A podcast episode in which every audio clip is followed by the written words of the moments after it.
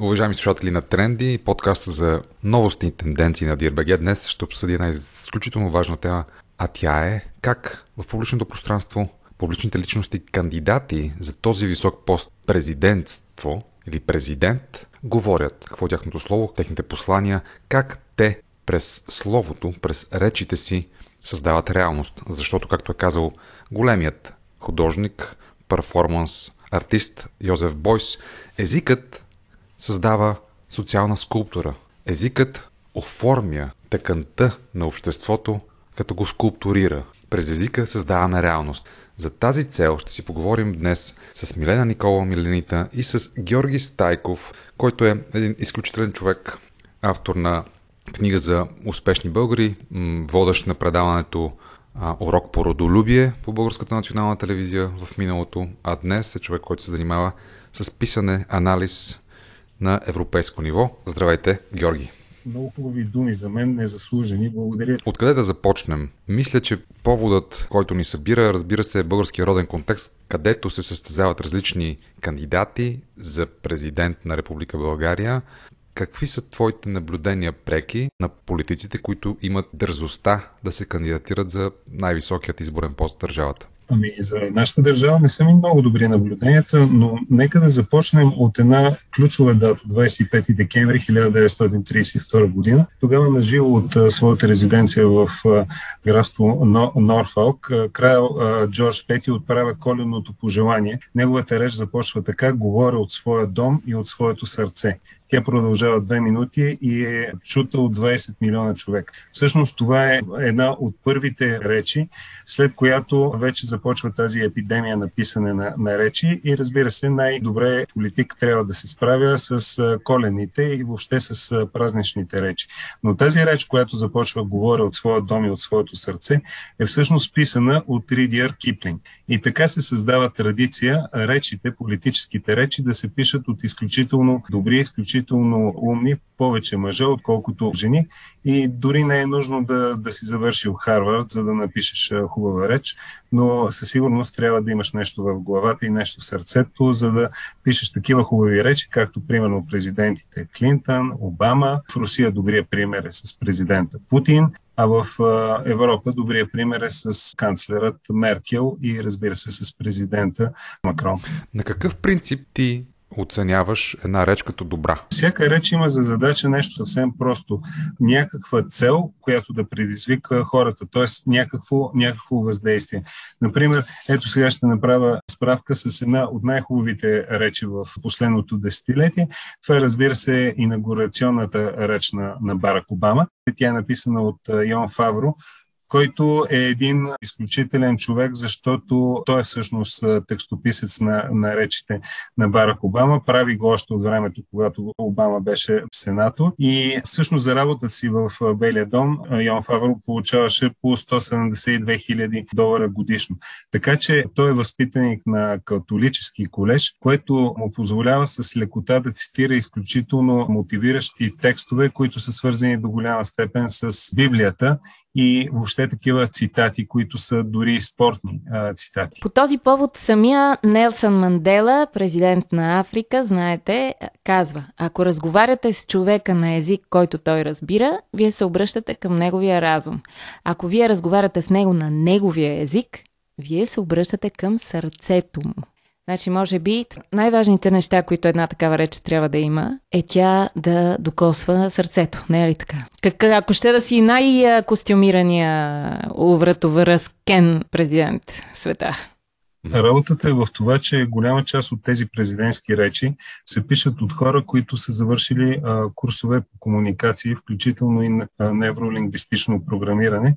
Това е едно направление в съвременната психология, което показва как думите ти да предизвикват действие. То е, е свързано и с теория на перлокутивните актове на Джон Сърл, но по-важно е, че това са изключително въздействащи конструкти, те са лингвистични, но те до голяма степен оказват и изключително влияние върху емоциите на хората. Защото ако си водач, ако си президент, министър-председател, ти трябва да, да водиш хората, да караш твоите думи да предизвикват действия, да имаш отговор на, на твоите послания. И това нещо е изключително важно и то е в основата на писане на тези речи. Не е просто да подредиш изречения, в които да има а, сказуемо и подо, а да направиш така, че цялата тази конструкция така витиевато да е направена, че да подплъзва към отделни, включително и подсъзнателни нива на хората, които възприемат. И в такъв смисъл, като говоря за, за НЛП, сега са задна дата хората, които гледат речите на, на Георинг и Гьобелс, дори когато се абстрахира от начина по който са произнесени, вижда на какви подсъзнателни нива е построено тяхното послание, защото огромна част от политиката е манипулация. И това е ясно и трябва да, да владееш всички тези механизми на, на манипулация. Човек, който претендира да бъде президент, как трябва да действа спрямо масата, спрямо широката аудитория? Никога не би говорил за масата. Така че в такъв смисъл ти си лош кандидат за президент, защото президентите не говорят за, за масата. Те дори не говорят за, за, за избиратели. При тях говоренето е много меко и много ласкаво, независимо дали са по време на президентски дебати или са по време на предизборна обиколка, както предстоят тези неща. В такъв смисъл е много важно всички тези хора в екипа си да имат самишленици, буквално самишленици, които могат да изразят, да изразят с думи техните емоции, това, което искат да представят. Сега а, има голяма, а, има много политици, които всъщност нямат никакви емоции и нямат какво да кажат. При тях ти трябва да прикриеш а, тази кухота и тази липса на, на всякакъв, да го наречем, духовен или интелектуален живот. Но все пак ние говорим за други хора. Например, една от най-знаменитите речи на президента Кенеди, не питай какво може да направи твоята страна за теб, питай ти какво можеш да направиш за нея. Тези думи той си ги е написал самия Джон Фиджерал Кенеди, защото това са думите на неговия декан, който е казвал не питай какво може да направи твой университет за теб, питай какво ти можеш да направиш за твой университет. Така че тази парафраза просто много логично е дошла на Джон Кенеди. Но той е имал един изключителен писач на речи, той се казва Теодор Сьоренсен и точно този Теодор Сьоренсен е развил занаята в написане на речи, го е развил в изкуство. Защото какво е имало до тогава? До тогава преди Кенеди, когато президента има да говори за социални дейности, някой от социалното министерство идва драска първа, втора чернова, като има да се говори за външната политика, появява се, например, Малком Мус, един от добрите писачи, и той, например, е изковал термина военно-промишлен комплекс. Обаче, когато става ясно, че да, наистина специалистите пишат много конкретно, но те не пишат емоционално, те решават, че трябва да има хора, които да могат да говорят от сърце и нещо, което много се подценява, това е опита на Съветския съюз и на Русия. Те нямат спичрайтери, т.е. писачи на речи, а те имат те наречените референти. Двама са най-известните референти пред тях. Единият е наблюдателя на вестник извести Александър Бовин. Той пише години наред, десетилетия. Той е писал речите на Леонид Ильич Брежнев. И тук съм намерил два цитата, които те са малко смешни, но те показват общо взето стила на Леонид Илич Брежнев. Единият цитат е «Економиката трябва да е економична», Нали, нищо не казва. И вторият е тръгнахме по този път и няма да се отклоним. По-късно идва, може би, един от най-големите идеолози в руската политика, който пише и, и рече. Той се казва Александър Яковлев и това е човека, който измисля термините. Той не ги измисля, те съществуват термините гласност и перестройка, но те съществуват като думи. Той ги превръща в термини, слага ги в устата на Михаил Сергеевич Горбачов, който ги приема за свои и знаете какво се случи с източно Европейският блок. И доколкото си спомням, един от тях, не съм сигурен кой точно, беше дума на годината на списание Тайм. Кажи ни, кои са думите на годината на 2021? Все някакви си проследил, които са ти харесали или са те впечатлили, думи на сегашното време, които се използват в момента от въпрос. Български идеолози, дай Боже да имаме. За България думата на годината безспорно е Харвард. Тези дни гледах един стендъп комик, мисля, че беше Бил Бър, каза, че когато си завършил Харвард, можеш с часове да говориш с изречения, които съдържат Харвард. Когато учих Харвард, като бяхме в Харвард, запознах се с него в Харвард, благодаря на Харвард. И, и той казва, най-смешното е, че винаги тези хора, които са завършили в Харвард, се надпреварват да ти разказват какви Нобелови лауреати са им преподавали, основно по економика. Не правя никакви препратки, просто ти ме попита кое е думата на 2021 година за, за мен и тя е Харвард. Лесно ни е да иронизираме тези, които не сме завършили Харвард, да иронизираме онези, които пък са завършили най-престижното висше учебно заведение на света, но да ви върна, уважаеми, към първоисточника на информацията, с която Жоро започна. Всъщност речите на президентите наистина са най-емоционални, когато те се обръщат към народа, към хората през емоционалния момент на коледа, на нова година. Във времето, когато всички са събрани, всички са заедно. И ще използвам да довърша това, което каза за Кенеди, Мои съграждани от света, не питайте какво ще направи Америка за вас, а какво заедно може да направим за свободата на човека. И от тук се сещам за речта на Вацлав Хавел. Знаете човека, който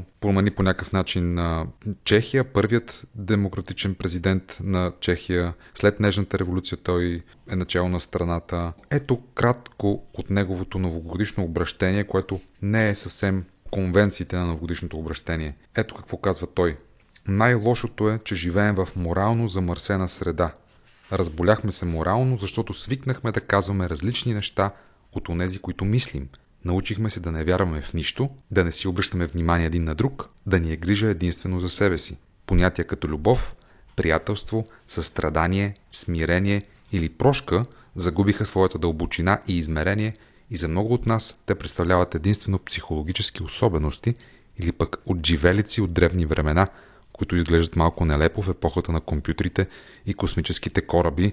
Това го е казал през 90-та година. Ще продължи малко речта, защото всъщност тя се обръща наистина към всеки. Всъщност това е това, което родее тази реч с Кенеди, който ти, Жоро, цитира. Би било неразумно, казва Хавел, да се разбере тъжното наследство от последните 40 години като нещо чуждо, което е някой далечен роднина ни е завещал. Напротив, трябва да приемем това наследство като грях, който сме извършили срещу самите себе си. Ако можем да го приемем като такъв, тогава ще разберем, че всичко е в наши ръце и само от нас зависи да направим нещо. Не съм сигурен дали в тази или в друга реч, но Василев Хавел говори за един, един много красив термин, използва дързостта на надеждата. От тази метафора тръгва и, и създава цялата си реч около тази метафора, защото той е изключително добър и есеист, и, и писател, и, и драматург. Наистина всичките тези речи на, на Вацлав Хавел са учебник по писане, защото в тях има и драматургия,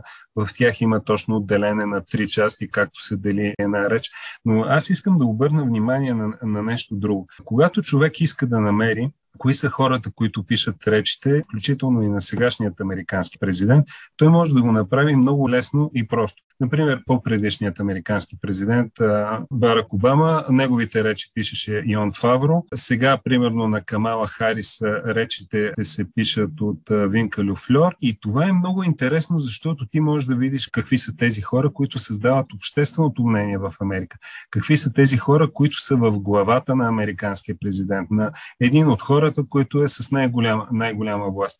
А в същото време ние не знаем кои са хората, които пишат речите на нашите министър председатели и, и президенти. Само, само предполагаме. Възможно ли е да си ги пишат те сами? Ами не, не, защото ако слушаш внимателно Бойко Борисов, как говори, вие сте прости и аз съм прост, затова се разбираме и виждаш каква е неговата структура на изказа, разбираш, че този човек, който е казал това, не е човекът, който е написал неговите думи на речта му пред ООН. Все пак имаме ли имена на българи, които са писали речи президентски? Нери Терзиева със сигурност има огромен принос и към постановката на речите, и към самите речи на президента Петър Стоян. Въпреки, че доколкото знам не тя, а журналист от труд, но не си спомням неговото име, е автор на е, една от най-помнещите се метафори на Петър Стоянов, че трябва да затворим фабриката за иллюзии.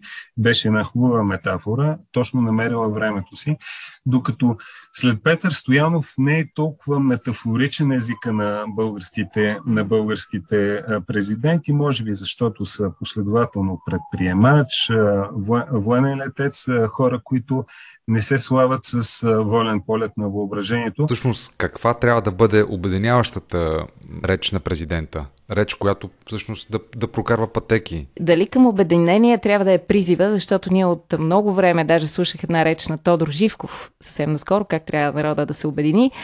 Или днешния, както казва и Хавел, егоистичен човек има нужда да се обърнеш лично към него и да му кажеш, че той самият ще е добре, ако ти станеш президент.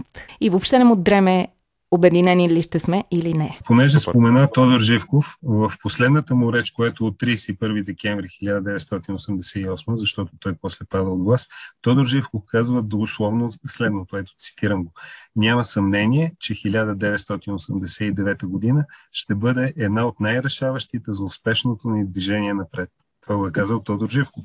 Може би нещо е предусещал, може би този, който му е писал речите, нещо е предусещал, но човек си го е казал, ще бъде една от най-решаващите години. Всеки уважаващ себе си политик ходи на политическа академия и там го учат, когато а, произнася своята реч, да вдига а, глава от белият лист и да гледа ту в едната, ту в другата посока, като начина на, на гледане е а, по определен диагонален начин, така че всеки един човек, който е в салона или на площада, да има чувство чувството, че президента, министър-председателя или министъра на регионалното развитие говори точно, точно на него. То няма рецепти, единствено социолозите знаят нещата още преди да са се случили и дори когато са сгрешили в своите прогнози, те пак са били, били прави. Ами все пак, да вярваме ли на тези прекрасни речи или не? Аз като човек, който все пак е завършил филология, вярвам, че когато думите започват да означават нещо, ще имаме всичко. Иначе всякакви такива неща за които и ти говориш, за обединение, красивите думи на Вацлав Хавел, които са абсолютно неприложими в момента, защото ако вземеш речта на Хавел и я сложиш в устата на който и да е един от тези 16 обичайно заподозрени хора, ще звучи нелепо и, и ненужно. Така че отново ще повторя, когато думите започват да, да започнат да означават нещо, ще имаме всичко когато думата народ, думата избиратели, думата народно събрание, думата на Министерски съвет, защото виждате, че в резултат на последните две народни събрания, просто думата, словосъчетанието народно събрание не означава нищо. Означава ни хора, които се събират, говорят понякога и мръсни думички и като цяло вършат от кумова срама някаква работа набързо, само и само за да се разпуснат. А, така, така че наистина думите трябва да започнат да означават нещо, и колкото и добри, както и, и ще ги наричаме писачи на речи, спичрайтери, както ги наричаха руснаците, референти, да имат и 16-те кандидати за, за президент, докато ние сами като общество не, не започнем сами за себе си да си отговорим на въпроса какво значи демокрация за нас, българите, какво значи народно събрание, какво значи министър, а и може би какво значи Харвард, няма по никакъв начин да, да се движим напред напред добре и винаги ще, ще, ще се оглеждаме и ще се чудим. Да, защо толкова хубави неща говорят политиците, когато обикалят България, пък след това, като влезат в Народното събрание, се карат като каруцари. Георги, последно, какъв език би искал ти да чуваш от кандидатите за президент? Тоест, ти си чувствителен човек именно към речите. Следиш тези, които пишат, четеш и такива книги. Какъв език ти липсва в публичното говорене от кандидатите за президента и въобще от политиците в България? Простичко казано, бих искал в момента, бих искал да чуя език, който лекува рани. Защото от една страна има здравна криза, заради която всеки ден умират по, грубо казано, стотина, стотина човека което за статистиката са някакви цифри, но вие знаете, че това е цяла вселена. Просто отива си цяла вселена от хора, съдби. Това оказва изключително влияние върху техните семейства. От друга страна има и друга, друга криза, която е чисто финансова. Знаете колко хора не работят заради COVID-мерките и колко вероятно ще продължават да не работят през следващите седмици, които чувам, че ще бъдат тъмно-червени заради зоните. Така че наистина бих искал да, да чувам език, който лекува. Това означава, че по някакъв начин си се свързал не с твоите избиратели, не с тези баламурници, които ще ги излъжеш днес, за да гласуват за теб утре, а си се свързал с хората, които трябва да гласуват като истински човешки същества. Защото политиката винаги е била и винаги ще си остане наука, занаят или изкуство, което се прави от хора за хора. И дай Боже, от думи към дела.